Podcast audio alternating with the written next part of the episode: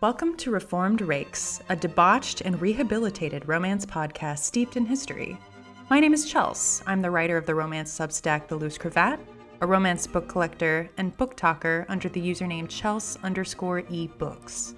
I'm Beth, and I'm on BookTok under the name Beth Haymond Reads. I'm Emma, a law librarian who writes about the intersection of justice and romance on the substack Restorative Romance. I'm also on BookTok under the name M Kick. Today, we're talking about the Blackshear series by Cecilia Grant. From the years 2011 to 2014, Grant wrote three novels and one novella centered around this Regency era family. We'll be covering her full length novels today A Lady Awakened, A Gentleman Undone, and A Woman Entangled. In an interview with Kelly Gwynn on her website Romance Writers on the Journey, Grant revealed that she began writing Regency romance in 1995. She was heavily inspired by Georgette Heyer and what she called Signet style traditional Regency. But in the 10 years it took her to write her first book, the landscape of historical romance had entirely shifted. If she wanted to sell, she'd have to learn how to write sex scenes, and she'd have to find her own voice. And she most definitely succeeded on both accounts. Grant's writing is distinct, simultaneously prosaic and biting. She told Gwynn that her publishing deal came while she felt overwhelmed and overmatched in her IT job, and that email with an offer came with catharsis. The heroines in all three of her novels have a similar trajectory an unsung talent that shapes them just as much as their relationships do. When I picked up her first book, A Lady Awakened, I knew I was reading a book that was seminal in the Chels romance canon. This book was clever and empathetic and introspective in a way that sank in my gut and refused to evacuate. I loved it, and I wanted everyone to read it to understand me better. What's your experience with Cecilia Grant? I'm almost positive that I first read Grant on Chels's recommendation. I think the first month that I read it was June 2022. I started with The Lady Awakened um, and was just totally bowled over by how she pulled off this plot, which we'll get into in a second. Um, the plot on paper feels impossible. Um, I had just read a Mary Balogh book that had a very neat family reconciliation that I didn't totally buy, and I wanted something thornier and messier, and I found it in the Blackshears. Unsurprisingly, I also picked this up on Chelsea's recommendation, but I picked it up in December 2022. It feels like this intro is just so y'all can compliment me on recommending. Chelsea has amazing taste. That's the not what I was going for, but I appreciate it. we split this podcast episode into three parts, one for each book. Emma's going to start with the first in the series, which is also her favorite, A Lady Awakened. So, in A Lady Awakened, Martha Russell's husband has just died without an heir. So, Seton Park, the home she is living in, will be passed to her husband's brother, Mr. James Russell, unless she produces a son within the next nine months. At the time of his death, Martha knows that she is not pregnant, but keeps this to herself to avoid immediate eviction from her home. When Martha discovers from her maid that Mr. Russell has a history of raping the women servants of Seton Park, she resolves to defraud him out of the estate. She devises a plan that involves a new man in town who has a reputation for rakishness and a need for cash. Enter Theo Mirkwood, who has been sent to his father's country house to settle down and learn some responsibility. Importantly, Theo's father has not given him an allowance to afford any amusements. Martha invites Theo to her home, and after some communication missteps, she offers him a deal. She will pay him 500 pounds to help her conceive a child. Theo initially is taken aback and lists some scruples that he has, but eventually consents, primarily driven by his immediate attraction to the wrapped up, stern widow. Their agreement calls for encounters every day for a month and starts immediately after their first meeting. Theo believes that the relationship will involve seduction on his part, but he is quickly disavowed of this notion. As he showers Martha with compliments, she rebuffs him and insists on getting it over with. Theo is confused by this, but takes his own pleasure, even his, it, even in his disappointment at her neutral to negative responses to his sweet nothings and caresses. First, the meetings take place in the afternoons and then move to evenings, with, and with growing friendship, Theo starts staying the whole night. Parallel to these meetings, they both begin aiding each other in their domestic missions. Theo is attempting to learn land management, though he knows little about the mechanics of farming, and Martha is struggling to connect with the people on and around her lands, given her short marriage, quick entering into mourning, and reserved personality. Martha's mind is well suited for land management problems, helping Theo pick up the necessary knowledge quickly, and Theo charms basically everyone he meets, surreptitiously sending middle class women from the town to call upon Martha and charming tenants on both of their lands. In their sexual relationship, Martha insists on not experiencing pleasure. This is important to the moral calculus she has done to justify her pious fraud. Additionally, she has no interest in Theo, physically or emotionally, as long as he is an unfeeling rake that she is using as a stud animal. Martha's words. But after he takes her to meet one of his tenants, Mr. Barrow, who they discover has fallen seriously ill, and Martha sees Theo's affection for the man, as well as the rapidity with which he forms a plan of care, she decides to allow Theo to aid her in her pleasure. But at this point, Theo has grown more interested in her as a friend, companion, and advisor, and takes her displays of eagerness as indications that she wants the job over with faster. Theo has a meeting with the laborers to describe his plans for the lands, including starting a dairy farm. He commands the room and gains the laborers' trust, and Martha tells him just how proud she is of him. This inspires Leo to change the dynamic during their meetings, and with Martha in control, she's able to articulate her desires for him and he is able to understand them. The sudden and easy intimacy leads Theo to confess his feelings and propose, which Martha responds to with a pregnancy announcement. They separate coldly as Martha insists on continuing with her defrauding plan, which will not allow for marriage to Theo. When the wayward Mr. James Russell announces a visit, Theo calls on Martha again. She initially thinks he's coming to collect his 500 pounds of payment for their procreative success, but instead he offers to aid her and her servants in protecting themselves from Mr. Russell's lechery. During the visit, Martha meets the brothers' family and begins to doubt the morality of her scheme. She amends her plan, realizing she is not alone in wanting to resist Mr. Russell's residence in town. In a confrontation attended by various townspeople, including one of Mr. Russell's past victims, the residents of Seton Park make it clear he will not be welcome in their town, even if Martha's child turns out to be a girl, which would allow him to inherit. Theo had taken up a post in Martha's sitting room during Mr. Russell's stay to chastely protect her. After the town showdown against Mr. Russell, Martha is emboldened to ask as directly as she can for Theo to share her bed once more. Theo is gone when she awakes, but she has one additional idea. Martha offers Mr. James Russell a choice. She will let him inherit independent of the results of her pregnancy if he is never in residence at the park, allowing his wife and two sons to live there, or he can wait nine months to see if she has a son. He chooses the sure thing and returns to London. Martha hears that Theo has also returned to London and thinks he has left her. Actually, Theo has gone to London to explain what has happened to his family. His father is disappointed and confused by Theo's framing of the situation. A widow is pregnant with his child, but they cannot marry yet, and the child will not be recognized as Theo's, but Theo is in love with the widow. The women in his family indicate they will accept Martha and the child. Back at Seton Park, Martha prepares to go to her brother's home, having told the community she has miscarried. When Theo returns to the county, he hears reports of the miscarriage. He bursts into Martha's home and accidentally reveals to her present siblings that she is pregnant, since she has to explain to him that the miscarriage was a lie and explain to her siblings his presence. Martha proposes in a roundabout way to Theo, and he accepts in front of her confused family, surprised by this emotional drama from their starchy younger sister. When we're thinking about this book, I always call this book a slow burn where they're having sex the entire time. The sex scenes in this book feel so singular to this couple um, I compare them favor- favorably to other romance novels where the seems where the sex sort of seems to go in a required order of intimacy. Because of the nature of their arrangement, the first few sex scenes are really not that sexy. Instead, the intimacy comes from each of them opening up, and even really through their actions rather than their words. So I really want to talk about how Martha and Theo talk to each other. So miscommunication is a big topic in how we talk about romance novels. People label things as, as miscommunication trope a lot of the time, do either of you consider this book a miscommunication book? I see it as a miscommunication book because I see every romance book as a miscommunication book because you are learning how to communicate with the other person. That's the foundation of every relationship. So yes, I would I would call this a miscommunication book. Um yeah, absolutely. I think kind of one of the big things um, with Theo is that he thinks that it's going to be easy for him when he first starts sleeping with Martha. It's just like this big win for him, right? It doesn't end up working out the way that he thinks it will because Martha has this moral calculus.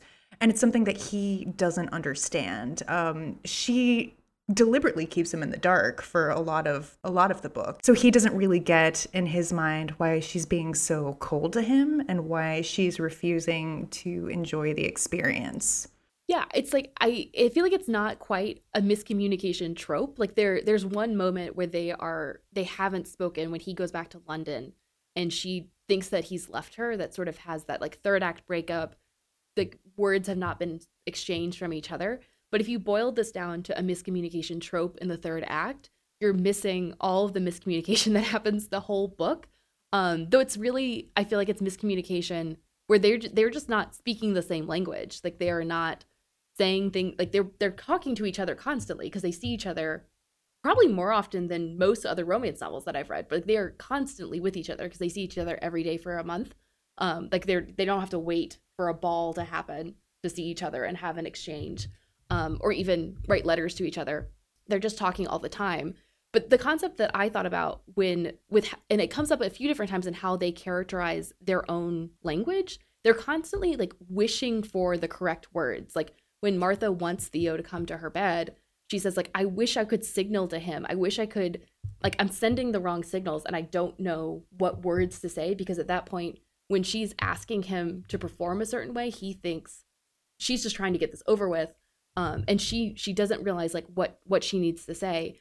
And there's this concept in like legal writing um, that is called like magic words. It, when you're writing when you're making a legal argument, there are certain words that lawyers sort of imbibe with extra meaning. Like um, I think a lot of people who are not lawyers call them like legalese, and it's like why do these legal words have specific meaning while their commonplace words don't have that meaning. And I think that's the lesson that Martha and Theo learn with their communication is that there are no magic words. There is no like special correct thing that they could say to each other that would suddenly make them trust each other. What they have to do in order to get to this place of trust is like this action. And I love that there's not actually a big moment where they say the correct thing to each other.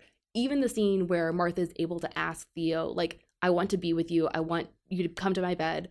She does it through her actions, and they are able to understand each other because of this level of trust they've established. She's not giving this big speech saying, like, I'm ready for this like relationship. I'm ready for this moment. Even her proposal is I think her sister is there and she says like was that a proposal? Like did you did I just witness that? Was that actually a proposal? But Theo and Martha both understand like that was a proposal. That's that's how they communicate with each other is through this like shared language that only comes through trust and action.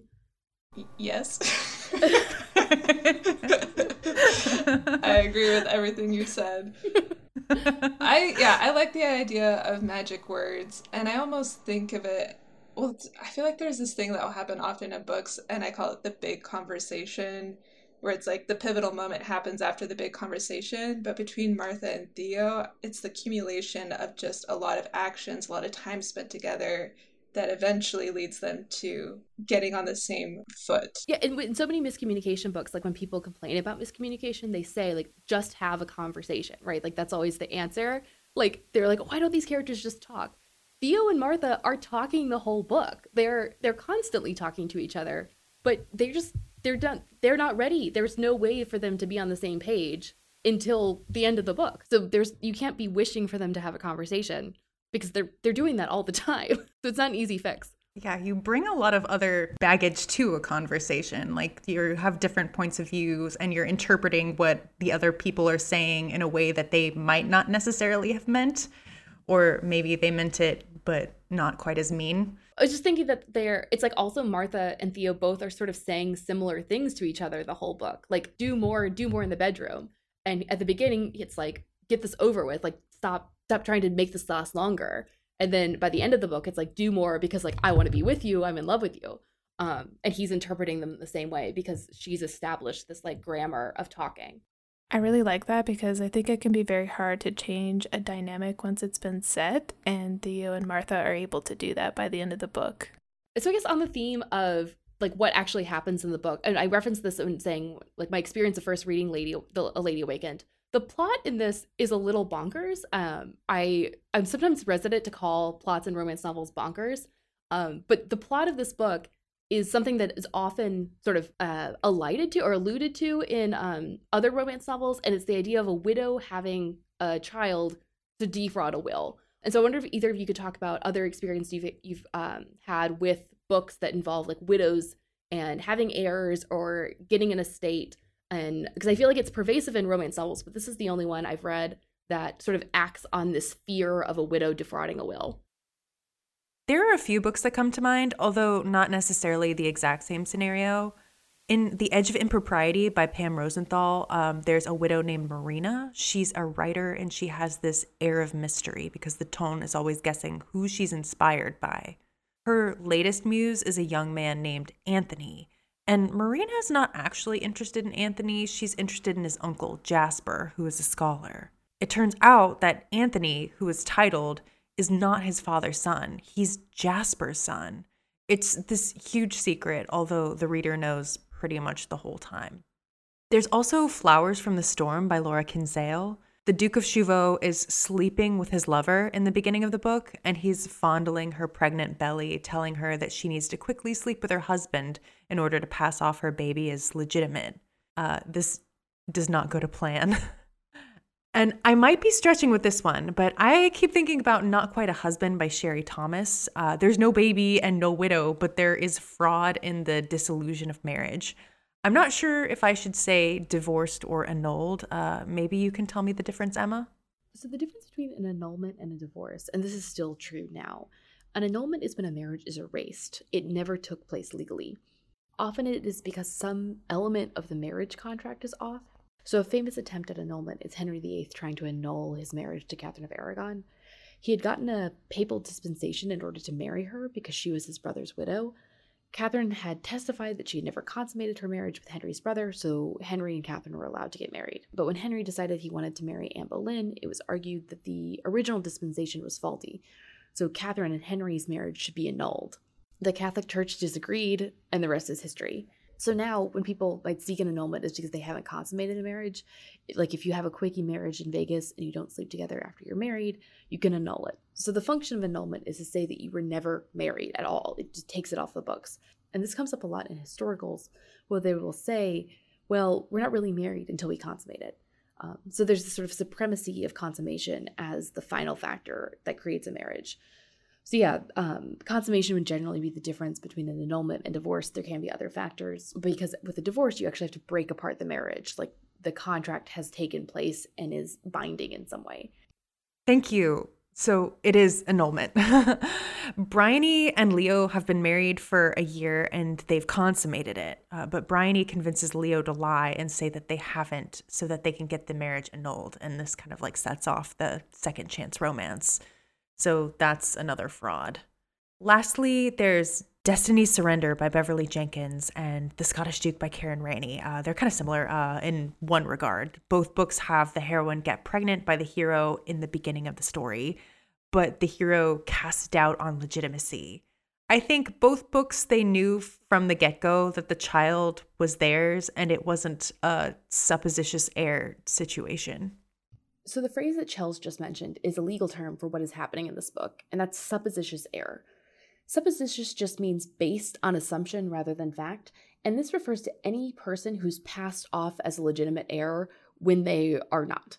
Um, there are two ways that this could happen, both of which Martha considers in the book a widow being pregnant and passing it off as her husband's, or, and the stealing or purchasing of a baby and passing it off as her own. Grant does not use this term, but as I was rereading the book, I wondered if this moral panic was invented for romance novels or if it was something that people were actually worried about in the 19th century. So I did some legal research into older jurisprudence to see what people were talking about in the 19th century.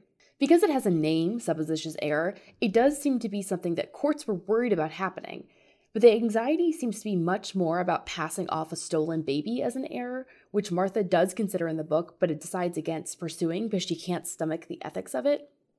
The actual cases that use this phrase um, were much more likely to be about an adult who had been sort of brought in to be an heir, but not actually be a legitimate heir, or um, a stolen baby um, being passed off as a direct heir.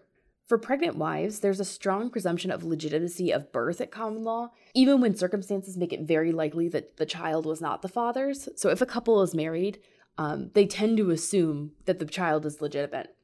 Blackstone, a famous legal commentator, acknowledges that the, there's this historical law that bars widows marrying within a year of their husband's death. Martha and Theo reference this tradition, but this would not be a law per se that they're beholden to, as much as a tradition that's sort of um, to keep everything on the up and up. Supposititious heirs also come up in medical jurisprudence guides. Um, the idea that doctors might be called to testify to the mechanics of this process seemed to be really distasteful to the writers. Quote, in England and elsewhere, precautions are taken which are as offensive to female delicacy as they are ineffective to the demonstration of truth. This guide basically suggests that artists would be as qualified to determine parentage as the doctor. So, based on the jurisprudence that I've seen, the courts had an idea that this was a thing, but they realized it was would be almost impossible to litigate. They really feel like it shouldn't be a question for the courts. And if a woman was found out to have defrauded in this way, um, she does not seem to be subject to punishment. Again, Blackstone's um, acknowledges that this was something that would be um, punished under Gothic law, so Central Europe middle, medieval law, but that common law in England would not punish a woman for doing this, um, at least in the courts. So, of course, Martha and Theo don't steal a baby. They have a baby. They live happily ever after. I think this book is perfect. It's um, I love all three of these books, but this one is just totally um, perfect Emma soup. So I'm going to throw it to Chels, and they're going to talk about A Gentleman Undone. In the second book in the Blackshear series, Will Blackshear has recently returned from the war. Having sold his commission, he is now just a gentleman, playing cards at a gaming club. We start with his point of view, and it quickly becomes clear that he's hard up for cash and extremely depressed. But that takes a bit of a back seat because he notices four courtesans. Three of them are beautiful, and his eye lingered, naturally, on the fourth. During the card game, the conversation turns to the women nearby. The protector of the courtesan Will is enraptured with, Roanoke, brags to everyone within earshot that the reason he selected her to be his mistress is because she cannot have children. So he doesn't need to worry about fathering bastards. Later that evening, Will hides in a dark and secluded room upstairs, only to be interrupted by Roanoke and the woman who he's since learned is named Lydia. Against his better judgment, he lingers, once again enraptured by Lydia. Just as he's about to quietly leave the room, they make eye contact. Later that night, Lydia and Roanoke join Will at the cards table. Roanoke nods off, and Lydia picks up his hand of cards. Will despondently watches as Lydia slowly fleeces him to the tune of 180 pounds. Three nights later, they are all back at Beecham's, the card room. Roanoke has fallen asleep, and Lydia quietly, unassumingly makes small bets and rakes in money. Lydia notices that Will is watching her intently, and Will confronts her later that evening. He says that he knows she was cheating, and he demands his money back. Will attempts to appeal to Lydia's morals, saying that the money can't be of any consequence to her and that he needs it desperately.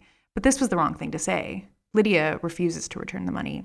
Lydia then takes her lady's maid Jane with her to a bank to invest in an annuity.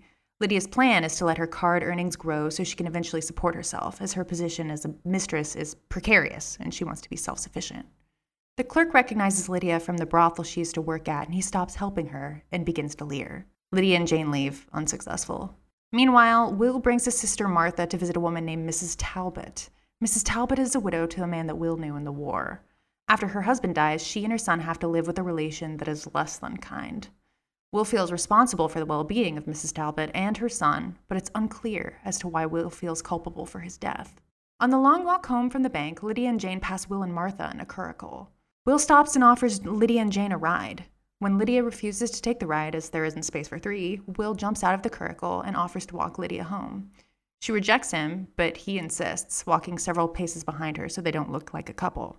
The next time Will sees Lydia and Roanoke at Beecham's, Lydia deals while Roanoke sleeps once more. Lydia asks Will if he'd like to buy another card, and this strikes him as odd because he can buy or twist according to the rules. Surely Lydia knew that, which leads him to realize that Lydia was telling him to buy.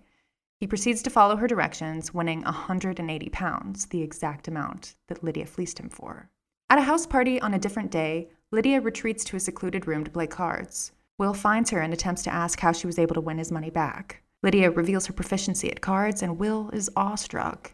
Lydia proposes that they help each other. She'll teach him cards, and he'll help her find a man of business to store her money. When it becomes clear that Will will never have the same level of talent that Lydia does, they change the plan. Together, they come up with an elaborate system of tells, with Lydia communicating to Will how to place bets, and Will following along. The first night they try, they win over 1,000 pounds. Lydia and Will kiss triumphantly, but Will breaks away, having second thoughts. Lydia gets angry and cuts ties with Will. Later, they meet at a house party they're both attending and reconcile. Lydia tells Will her family history that her parents died in a carriage accident and that she lost her brother in the war. Lydia went to work in a brothel partially to make money, but partially to slowly kill herself with disease. When Roanoke offered to make her his mistress, he took advantage of her ignorance and didn't set terms for settlement, which is why Lydia has nothing to fall back on. Later that evening, Will, who is still incensed by Lydia's story, places a bet with Roanoke. The terms are salacious. If Will wins, he gets a night with Lydia. Will does win, and Lydia is humiliated by her protector turning her over and angry with Will. He tries to explain that he wanted to buy her a free night, but it doesn't comfort her. Lydia and Will eventually sleep together, and Roanoke insults Lydia and implies he'll take Jane, her maid, as a mistress instead. Lydia slaps him, and Roanoke backhands her in return. Will intervenes and challenges Roanoke to a duel. Lydia begs Will not to duel Roanoke, but Will refuses. Knowing that Will is counting on their money to assist her in the event of his death, Lydia gives it all to Mrs. Talbot, the wife of the dead soldier Will knew. When Will shows up to the duel, Roanoke asks Will not to tell his younger brother, who is acting as his second, the circumstances of the duel should he win. Will thinks that since Roanoke is experiencing regret, he might apologize and end the duel, but Roanoke does not. Last minute, Will tells Roanoke that he will delope. When the duel begins, Will aims his gun away while Lydia watches on, smiling. In the epilogue, Will and Lydia are married. We learn that Roanoke eloped as well, and Will and Lydia made lives for themselves in trade, with Will working as a clerk at the docks. They are living on diminished means, but they are blissfully happy with each other. So, this is my favorite book out of the series, um, par- partially because I am just obsessed with Lydia. I adore her uh, which kind of gets me to the first talking point. Um, something that really stands out about that book is that Lydia is, of course, a courtesan, but she's another man's courtesan for over two thirds of the book. Historical romance has a fraught relationship with sex work and courtesans, but I truly love how Cecilia Grant handles Lydia's character. What do you think about this, Emma? I think it, it's so good because Lydia is so smart. Like, she's so fun to read in this um, economic role that she's in. And I also love, like you said, two thirds of the book is such a big portion. I think other courtesans that we meet in historical romance often are just leaving their employers or don't have a dedicated employer where it's she's really Roanoke's woman. I can think of other ones where it's like it's it's sort of reference obliquely. This one like we see she has sex scenes with Roanoke. Like we she's having sex with him for a big majority of the book and it's so novel, which I love. And it, it really makes the sort of discussion of sex work, I think, much more robust. I think a good test of whether an author is doing something sort of for fetishistic purposes or sort of just to get points for plot is how often we see the person in a community and in the situation themselves. And the fact that we are seeing her do sex work throughout the book, I think is a good indicator that this is really a big part of Lydia's character and Grant is thinking about it really in depth. Beth? I don't have too much to add beyond what Emma said, other than I liked that Lydia enjoyed her work, and a lot of other people noted that in reviews as well. Yeah, I think kind of another point that I would add for Lydia being a sex worker is that I really love the way that Grant specifically lays out how sex work is work with like the highs and lows. Something that I really loved about this book is that there are many times where Lydia is just so bored with Roanoke. She's waiting. She, uh, she has a thought. She's she thinks go away until you have another erection because he's talking to her about a house party and asking her about plans and she's like I don't care about this at all. And you don't know me and don't care me enough to realize. And another thing, too, that I really love about how this book handles Lydia and her being a sex worker is that I think sometimes there is like a a sort of like when a, a couple is end game, the sex is like transformative in a way. Yes. And I think Grant really avoids that here, or at least avoids it uh, in a way where it's not just like the physical pleasure is overwhelming for Lydia. I think for Will, it was kind of overwhelming for Will. Um, but like, but Lydia has, you know, she's she's been doing this for a long time. Uh, she enjoys her work. I there's kind of like a lot of humor in kind of the way that she uh, she references it and and thinks about it and even though she thinks Roanoke is as dumb as a bag of rocks. Like she still really enjoys sleeping with him. But moving on from Lydia, so I want to talk about Will, um, so specifically about like Will and honor, because that comes up in the book a lot. Honor is very important to him. It has everything to do with himself and how he values himself. A big thing about Will is that he obviously has PTSD after coming back from Waterloo and that completely warps how he sees himself. When Will confesses to Lydia what happened at Waterloo with Talbot, the soldier, and the true reason why he feels responsible for his widow, this is kind of like him peeling back the curtain. So, what happened is that Talbot was gravely injured, and Will decided that he wasn't going to let him die. So he tries to move Talbot and ends up injuring him even more. I think he gives Talbot a spinal injury. And so at that point, Talbot is in deep pain and he begs Will to kill him. And Will does. What did you think about this reveal, Beth? While it is shocking, it is an illuminating insight into Will's character. It's almost like Will and Lydia live their lives to make up for past tragedies. Will stemming from Waterloo and Lydia with her parents. I think that's another example of the sort of the specificity that Grant is able to do with these different situations because Waterloo again like one of these things that looms large in historical romance it's often the disability uh the disabling event for heroes that we if someone has lost a limb if someone has an eye patch in the regency period Waterloo is sort of there. But this we really deal with there's like a specific thing that happened to Will. Like it's not just Waterloo in general. Like there's a specific interaction. We get the description of that. We see him reveal it to someone else. So it's just all these things that are I think it's it's it is a testament to Grant's like character work and her plotting that she just doesn't let it be this like backdrop. So within the novel, it becomes like that much more emotional and like connective for the reader to Will. Yeah, that's a good point. So Beth, you had some thoughts on Lydia's intelligence that I want to talk about. Okay, so writing actual smart characters is difficult because you want to show your character doing something smart and the audience might not realize the level of skill needed for what the character is doing. For example, if a character applied a unique piece of knowledge about computers, it might go over the heads of readers if they don't have at least a basic knowledge of what the character is doing. So then the author needs to give you the information you need that is not info dumpy, and the best way to do this is to integrate it into the plot like the courtroom scene on Chernobyl where Jared Harris explains what went wrong, it also doubles as educating the audience. So, same with the probability scenes where Lydia teaches Will how she counts cards and he's unable to replicate what she can do. So, she suggests working together.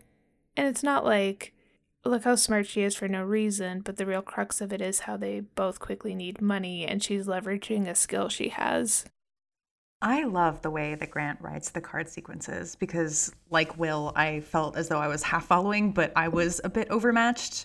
So Lydia is just running circles around everyone. And while she can explain what she's doing in a way that we can kind of understand or at least begin to, it's something that's well outside of most of our capabilities.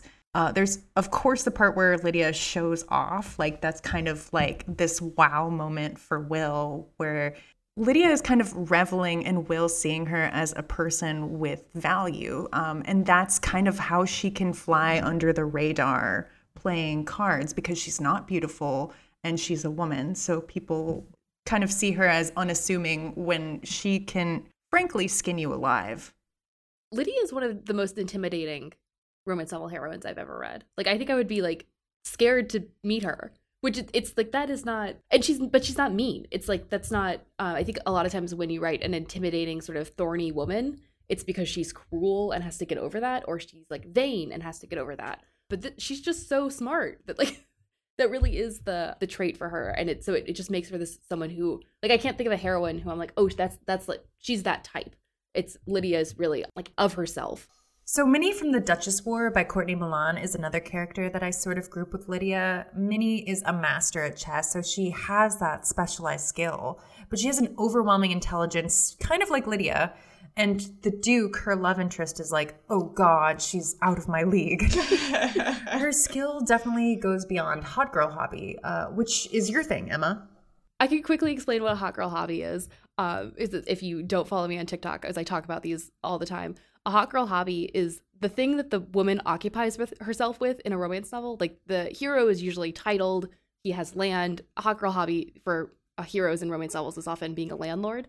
But hot girl hobbies, it's like this way for an author to show off their historical knowledge. Like it's like, oh, she's a beekeeper. Here's how they kept bees in the Regency period. She is a spelunker and here's what regency caves were like. And i love reading these books because i love hearing about the the hobbies and how these women spend their time. But sometimes the hot girl hobby comes across as really like perfunctory. It's like okay like this is this is how she spends her time. There's going to be a meet cute involving the hot girl hobby. It will probably allow for her and the hero to be alone together. It's it you can sort of predict the the beats of the hobby. But lydia i think because she's a sex worker so she has a job So it's not just card games, it's not just a way for her to occupy herself. Like she's using it for uh, additional funds, but also she's spending a lot of her time doing her actual job. That it doesn't come across as that sort of like, oh, like now now here's how here's the cute thing that the heroine is going to like explain to us in historical terms that's fun to read but is sometimes sort of surface level in its engagement and sometimes i feel like the hot girl hobby is just getting a character from one point to another in one of amanda quick's book amanda quick's book. That's hard to say. Um the the heroine she loves fossils. This is like a joke i think among his strong ravished. Yes where but honestly it just gets her to the cave. Do you know what right. i mean? Like it's not beyond that it's not really adding much to her character the way that counting cards and stuff is adding to lydia's depth. Or it's like the hero will take her hobby seriously. It's like i want to open a lending library and i can't yes but this hero i'm going to marry the duke who will help me open the lending library. Yeah. Um, and so it's like sort of this test of like like female value for the hero. It's like, oh, he sees her value through this occupation that she takes up, which again, it could kind of be subbed in. Like the lending library could be fossil hunting, it could be beekeeping, it could be beer making. These are all things that for any given heroine, they could be doing anything in the structure. That's not true of Lydia and Card. She has to be doing something where she can earn money and also like get the edge up on other people. Yeah, and that kind of gets me into my next point, which is the card scenes are where Lydia and Will truly start to establish intimacy. So Lydia and Will have devised this elaborate system of tells. They're pretending they don't know each other. Lydia is a flirt looking for a mark, and Will is just some guy, but the way they communicate is so intricate. Uh, for example, Lydia sizes up Will while she's in character and says, You've just come out of the Navy and you've got prize money wearing holes in your pockets. And so the quote from Grant is Navy was the pertinent word. Any maritime reference must lead him to boat, from boat to sank, from sank to sink, which is the French word for five. Will needs to bet five counters with this. How elaborate is that? How could you possibly remember that? It's just, uh, not only do they have this like five layers in this, but then there Lydia is also like sending like little digs and signals to Will while they're betting that it's just like hilarious. And Will is like, what is happening? yeah, she's lapping him intellectually, and I'm like, well, where wait, what was that again? I I don't know how he kept track of that. But I do like it how it doubles as um, building their intimacy as well, like you said, these scenes. I feel like anytime you have game theory in a romance, it's like there has to be the game and then there has to be like the macro game above it for it to work. It's like everyone has their cards, but the game is in the like looks over the cards. Um, and if that doesn't work, then like you're again, you're just it's just like plot dressing. But but I love I mean I love game theory and romance novels. I wish more authors sort of took up that sort of like like math aspect of it where because I feel like romance and sort of flirting is game theory. Like you're always looking for an algorithm of like how do we match these things up together and like get the right input for the right output or the opposite get the right output for the right input. So in conclusion lydia can step on my throat. Speaking of intimidating women, uh, there's one in our next book, um, and this is actually Beth's favorite, so I'm going to pass it along to her. Yes, A Woman Entangled is my favorite, so let me give a quick summary. Kate Westbrook is beautiful, and she knows it. Her father married an actress, and his family disowned him for it. Mr. Westbrook is the son of an earl. Nick is a barrister and works with Mr. Westbrook, enjoying a close association with his family. He tried to propose to Kate three years ago, but she aspires to marry into the aristocracy and reclaim her family's status. They've settled into friendship. Kate delivers congratulatory notes to her aunt, Lady Harrington, every time one of her children gets married. She's done this over the past five years, hoping for an in with her aunt into the society she wants. Finally, she gets a response from Lady Harrington to meet with her. Nick disapproves of this because her father never attempted to reach out to his family after they cut him off. Besides, Kate hasn't told her family about her attempts to reconnect with the Westbrook extended family. Mr. Westbrook talks Nick up to Lord Barclay, an aristocrat who actually wants to do his job as a politician. He needs speech and argument lessons. Nick hopes a connection with him will advance his political aspirations. He needs money for land to qualify for the House of Commons. Barclay hasn't engaged a secretary yet, which, if he hired Nick, would provide Nick with money and a connection. Nick has disowned Will for the sake of his future career. Kate meets with her aunt. At her aunt's house, she meets Miss Smith, who is socially higher than her and has a dowry, yet is plainer. Her aunt proposes a plan to introduce Kate into society so she can become a lady's companion. This devastates Kate, and later, when she talks to Nick about it, she owns he was right. He responds by supporting her and says she'll still meet gentlemen at the ball. When Mr. Westbrook finds out he'll be at the same ball, he asks Nick to chaperone Kate, which he agrees to do. At the ball, Nick speaks to Lord Barclay, revealing nothing about his brother's marriage, although he feels he should disclose it. Nick discovers Kate outside with another gentleman. He sends him away and then lectures Kate in an empty room for being caught alone with a man. They're almost caught and duck behind some furniture for a few minutes. Nick apologizes for his hypocrisy, and then a forehead kiss leads to a full on kiss. Kate tells Nick she's not sorry it happened. Three days later, Nick's at the Westbrooks giving Barclay speech lessons. Barclay asks Nick if he has any feelings for Kate, and he says they're friends. Nick and Kate receive invitations to the Cathcart's ball. After reflecting on his own dubious behavior with Kate, Nick impulsively visits Will at his work. He's not there, and Lydia dismisses him rudely. At the ball, Kate enters and her beauty still strikes Nick, but he tells Barclay he should dance with Kate. Nick dances with Mrs. Simcox, someone he hopes to go home with. Mrs. Simcox asks Nick to leave the ball early with her, but he has to wait for Kate, so she goes with another man. Kate's dance partner fails to show up, He's the one with Mrs. Simcox, although she doesn't know that, so she goes looking for him and finds Nick relaxing in a room by himself. Nick berates her for yet again being alone with a man. Kate says she's looking for her dance partner when she names the man. Nick tells her he left with a woman. They talk for a bit, and Kate says Nick can confide in her, and he says she's not the person he'd confide in. Kate realizes she's been a friend of Gossamer Substance and places a hand on his arm, inviting him to kiss her. He recoils and asks her what she's doing. Kate lashes out, saying he didn't oppose kissing her last week. Nick says Mrs. Simcox was right, that Kate had put him on a shelf and is only giving him attention now because she fears her power over him is waning. She says she doesn't believe he's not impartial to her based on their kiss. Nick is angry now and says there's a difference between regard and lust, and he only did what any other man would do. She slaps him, he kisses her, then they make it to the couch and he gets her off. After he promises he won't say anything to anyone, her virtue is still intact, and they don't have to act any differently around each other. During her visit with Lady Harrington and Miss Smith, Kate's grandma falls ill. As they leave, the Smiths offer to help Kate find her father so he can be there. Eventually, they end up at the courts where Will takes care of getting Westbrook to his mother.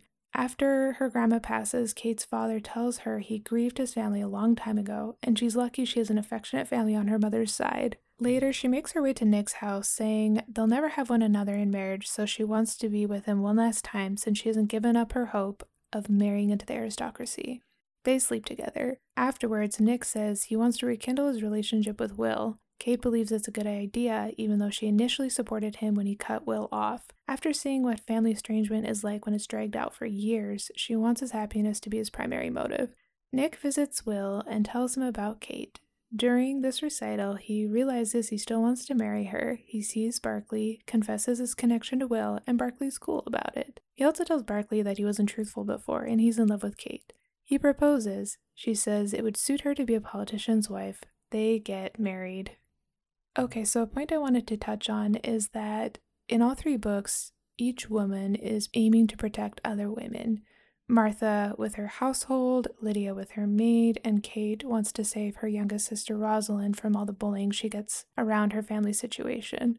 So I was wondering if either of you agree with that assessment yeah, it does seem important that like the the scheme in each book is the woman's doing. Um, even when we're starting with the the hero's perspective, the person who's coming up with ideas is the heroine, and there there's I think these all their schemes are like complicating for them. Like I think you could like especially for Kate in this one, like Kate has this vanity, um, which I think is a common trait of historical romance novel heroines. I think we're going to talk about this later, but she's definitely like cut in the mold of like Emma Woodhouse, like she has a very keen sense of what she looks like and how she's going to use that for marriage. And because she needs to, unlike Emma Woodhouse, who's independently wealthy.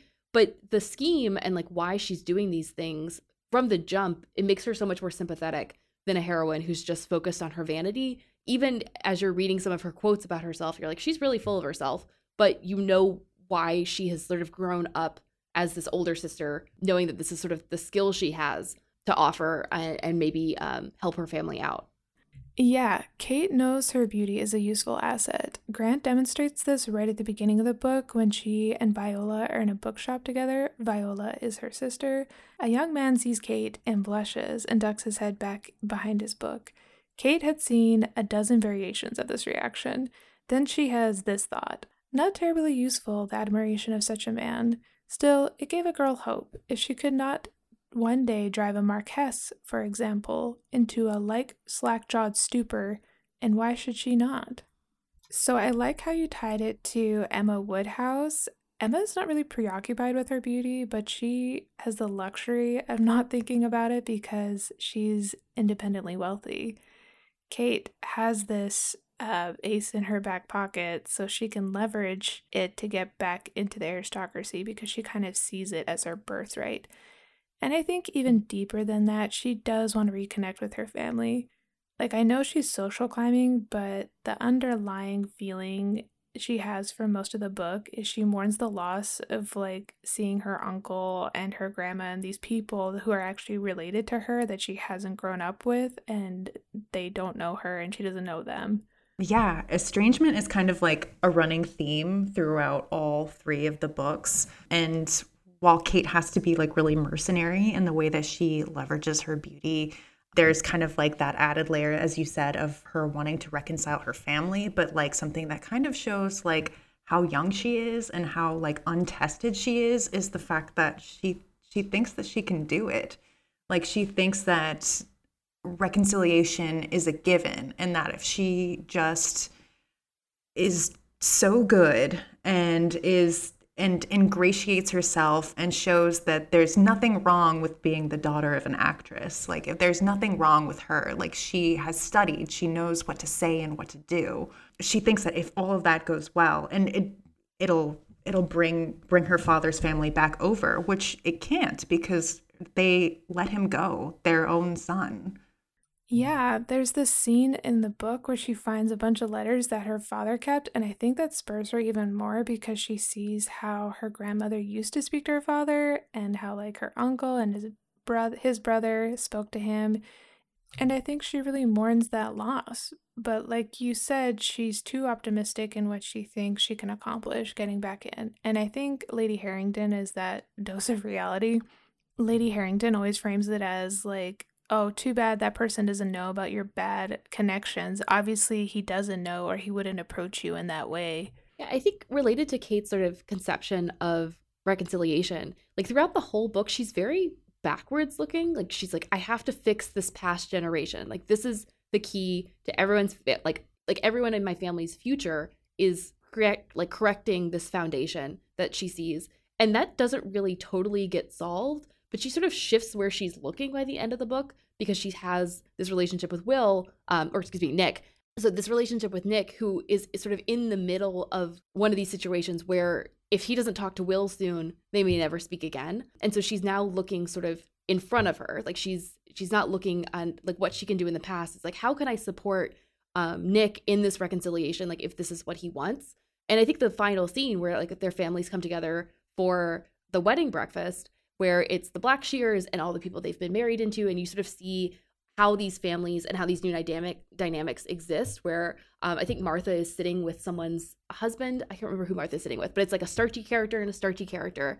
Um, and you see these little dynamics, and all of a sudden Kate is like, "Oh, like when I get married, I can now look forward, and the other thing doesn't doesn't matter as much." And that I think that's she really just sort of turns forward, and I think um, like people I could see people complaining about this book. They're like, Kate just sort of like suddenly changes her mind about wanting to marry Nick, right? Like, it's like, what's the, the conflict resolution sort of seems to go by really quick. But what happens is that Kate just decides uh, she doesn't want to look back anymore. She wants to move forward. And she's like, Of course, I would be a good politician's wife. I'm incredibly charming. I love meeting new people. Like, I could be so good at this. For all, so all the skills that she was looking at, this like very conservative worldview of getting into the aristocracy, she's now able to apply in a different direction.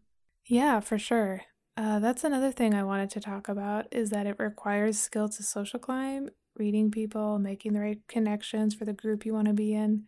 I love Kate's revelation at the end where she figures out why she wanted to marry well.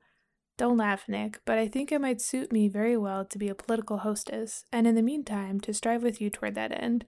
All those years I've pursued social status with such industry, and lately it's become more and more clear to me that I kept at it because I enjoyed the industry and the challenges at least as much as I longed for the goal itself. So, how does Grant frame social climbing, and what instances stand out to you from the book where Kate and Nick, honestly, exhibits the skill as well? Um, yeah, so there's that scene where Kate is with Lady Harrington, and she kind of, Lady Harrington is trying to tell something to Mrs. Smith and her daughter, and Kate knows that Lady Harrington wants her to react a certain way. So Kate kind of has to like walk this fine line of like doing what she wants without making it seem super obvious. And she nails it. Yes, I, that's a good scene. And I feel like Nick exemplifies this as well with his connection with Lord Barclay. Like, he knows how much information to reveal to him, how to make the relationship progress in a way that will benefit him in the future the conversations are a little bit more overt. I think the difference between men and women, like Lord Barclays basically says, Do you have any political aspirations? And Nick says, Yes, yes, I do. Whereas Kate has to be a lot more in the background with her machinations. And Nick also talks about this in terms of like litigation because he's currently working as a barrister. And so when he's in the courtroom and there's there's a scene in the courtroom where he talks about like what he has to manage in like the people that he has to manage. He has to manage the audience and he has to manage their reaction to him. And that's just a part of being like a good advocate, like that he's taking on these cases. Um, and so that's it, it's like sort of the other side of social climbing is that the same skill set, the same skill set that Kate is using to work a ballroom, Nick is using and honing in the courtroom um, in order to advocate for his clients. And he's a really good litigator. Like he's very skilled at this and that's why he's able to tutor Barclay because he's witnesses him and says like you're good at this. I want to be better at it. Um, so it is like a very it's a learned skill for both of them.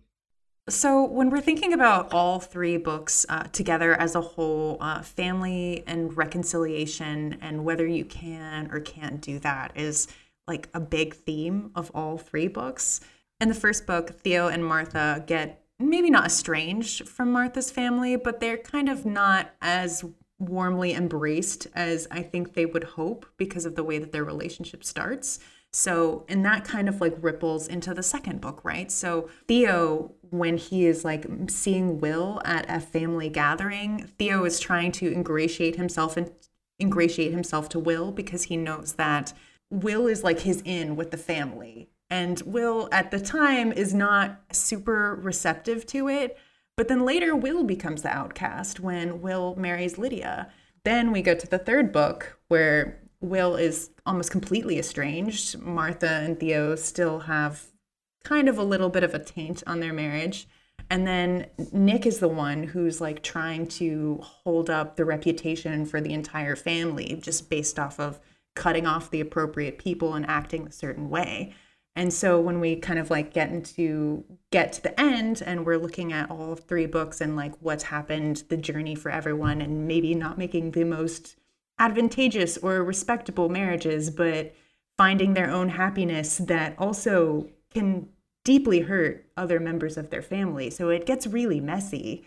There are a lot of other historical romances that have family units as like the book to book characters. I I would love to hear kind of how you how you think about how Grant fits into that.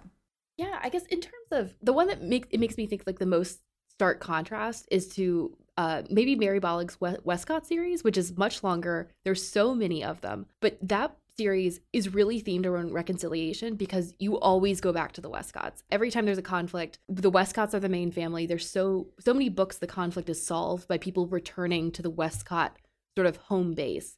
And also like the dynamics in that family are very stagnant. There's always like a big family reunion with the Westcotts. Like they're there and there are like 30 of them. Like there's always all these chapters where they list all the Westcotts out. But I think in this book because we only we're only dealing with siblings, so it's one generation and they're I think the reconciliation is more about like a transformation and I'm thinking about with Martha, the big issue for her is that her siblings don't understand her marriage. They have this image of her as this sort of starchy young girl who's now a young woman. She's only 21 at the beginning of the book. And they have this image of like what she fits into their dynamic of the Blackshears. And her first marriage didn't really disrupt that. And all of a sudden she's a different person and it's they're they're just confused by it and they don't know what to do with it. And I think that's sort of the theme of their it's not really even really a reconciliation. They just have to understand that she's a she's now in a, per, a person in a relationship and i think at least it, like in my sibling dynamics it's like you have to deal with the fact that people you grew up with are going to have partners and those partners are going to have a different family unit and you just have to you have to go along with that transformation and sometimes there's i guess like a tension or um, it's rough around the edges for people sometimes and i like that it feels much more realistic and true to life than something like the westcotts where everything is solved with reconciliation reconciliation is the priority and it's total like you you you apologize for what you've done even if you didn't really do anything wrong and you are accepted back into the fold and th- this i think people are not necessarily will doesn't apologize for marrying lydia he wants to be with her and he's going to do it and nick has to learn to understand his new priorities Yes, and I like that Grant fully explores the ramifications of each character's choices and kind of on theme with what we're saying. This goes on into the next books. It's not completely neatly wrapped up at the end of the first book, it just keeps rippling through each of them. I don't know of another trilogy that has like like I it's like yeah, like uh Lady Awakened is my favorite, but it's like because I have to pick one. Like that's the other two are both five-star books. Like I love I love all three books. I've not read the novella yet. I'm like savoring it because I I I'll be done with Grant after I read the novella. I'll be so sad. And they they all enhance each other too. Like you can read them so easily as a standalone, you aren't missing anything. But like I that was something that I truly cherished going back, reading them, kind of knowing uh, knowing all of the characters and like how they would interact and what the consequences would be. Everything kind of like took on like I, I just wonder like how much of that she planned out. Like that's just It's like an epic. It is so so fun to see like Nick in A Lady Awakened and you're like, you don't even know what's coming, buddy. Like We will do free word of mouth yeah, marketing. please write more books. We will shout you out. Cecilia Grant, you're our hero. uh, I'll make TikToks. I'll do what you want. I don't know. Yes, the end. Don't steal babies.